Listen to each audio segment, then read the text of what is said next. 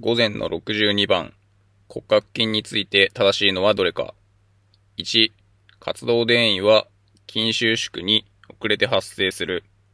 2、身長反射の感覚受容器は筋房水である。3、筋に単一刺激を加えると恐縮が生じる。4、神経筋接合部にはアドレナリン受容体が分布する。5、筋小包帯から出されたナトリウムイオンがトロポニンに結合する。えー、まず1、活動電位は筋収縮に先行して発生しますね。で、2番は、これはあってそうですね。えー、筋房水から一 A センソリニューロンが脊髄に入って、アルファ運動ニューロンが筋を収縮させます。3番、えー、単収縮が荷重するのが恐縮。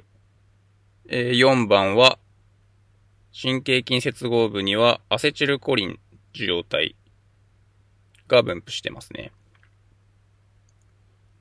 で、5番、筋小包帯からはカルシウムイオンが出されてトロポニンに結合します。2番を選んで正解しています。続いて63番。微小循環について誤っているのはどれか。1、物質輸送機構は拡散である。2、メタ細動脈は平滑筋を持つ。3、毛細血管は内皮細胞を持つ。4、血流速度は毛細血管の最静脈端で最速になる。5、細動脈は血管抵抗を決定する主要部位である。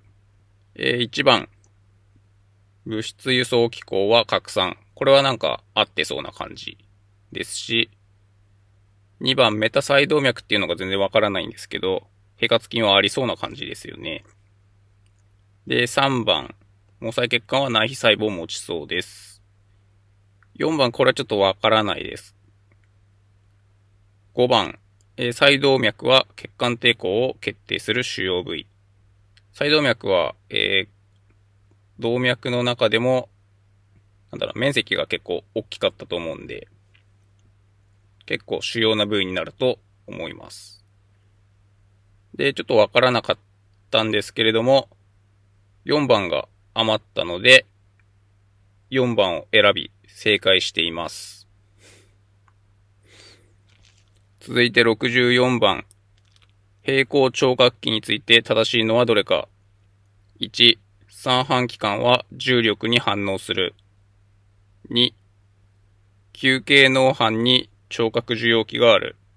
3、卵形脳は角加速度に反応する。4、三半規管の受容器は膨大部量にある。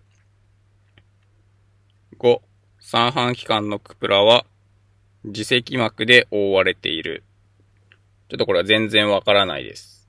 えー、単語はちょっと知っていても何がどこにあるとか全然わからないので、三半規管は重力に反応する。えー、反応しそうなので、一応選んでます。えー、それ以外はちょっとわからないので判断ができず、1を選んで不正解でした。4番が正解です。今回は以上です。